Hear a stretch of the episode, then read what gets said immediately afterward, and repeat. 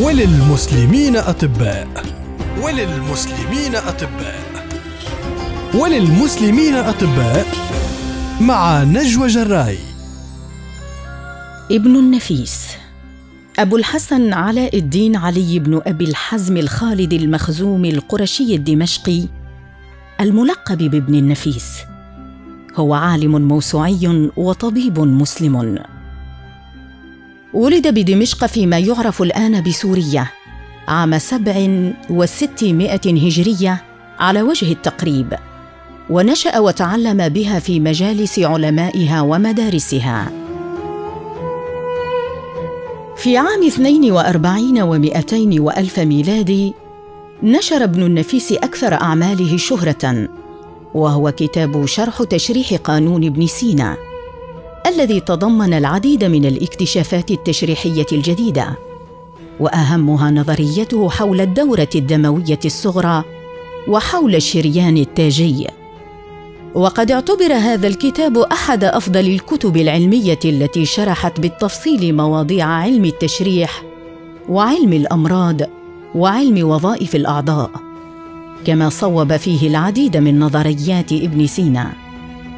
بعد ذلك بوقت قصير بدأ العمل على كتابه الشامل في الصناعة الطبية الذي نشر منه 43 مجلدا في عام 44 ومئتين وألف. وعلى مدى العقود التالية كتب 300 مجلدا لكنه لم يستطع نشر سوى 80 مجلدا قبل وفاته. وبعد وفاته حل كتابه هذا محل قانون ابن سينا موسوعة طبية شاملة في العصور الوسطى مما جعل المؤرخين يصفونه بأنه ابن سينا الثاني.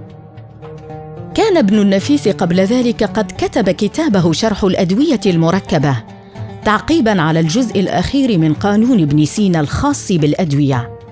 وقد ترجمه أندريا ألباجو إلى اللاتينية في عام عشرين وخمسمائة وألف. ونشرت منه نسخة مطبوعة في البندقية في عام سبع وأربعين وخمسمائة وألف والتي استفاد منها ويليام هارفي في شرحه للدورة الدموية الكبرى. اتصفت آراء ابن النفيس في الطب بالجرأة فقد فند العديد من نظريات ابن سينا وجالينوس وصوبها. يعتبر اكتشافه للدورة الدموية الصغرى أحد أهم إنجازاته حيث قال: إن الدم ينقى في الرئتين من أجل استمرار الحياة وإكساب الجسم القدرة على العمل حيث يخرج الدم من البطين الأيمن إلى الرئتين حيث يمتزج بالهواء ثم إلى البطين الأيسر. لابن النفيس العديد من المؤلفات في الطب أهمها الشامل في الصناعة الطبية. هو أضخم موسوعة طبية كتبها شخص واحد في التاريخ الإنساني. وقد وضع مسودتها بحيث تقع في ثلاثمائة مجلد شرح تشريح القانون. جمع فيه أجزاء التشريح المتفرقه في كتاب القانون لابن سينا وشرحها. وفيه وصف الدورة الدموية الصغرى وهو الذي بين أن ابن النفيس قد سبق علماء الطب إلى معرفة هذا الموضوع من الفيزيولوجيا. شرح فصول أبوقراط هو موجود في مكتبات برلين وجوتا وإكسفورد وباريس ومكتبة الإسكوريال وتوجد نسخة في آيا صوفيا بتاريخ 78 و600 هجرية. وقد طبع في إيران سنة 98 و200 وألف هجرية. المهذب في الكحل موجود بمكتبة الفاتيكان. وهو كتاب موسوعي في الطب يشبه كتاب الحاوي لأبي بكر الرازي. كتاب موجز القانون أو الموجز في الطب.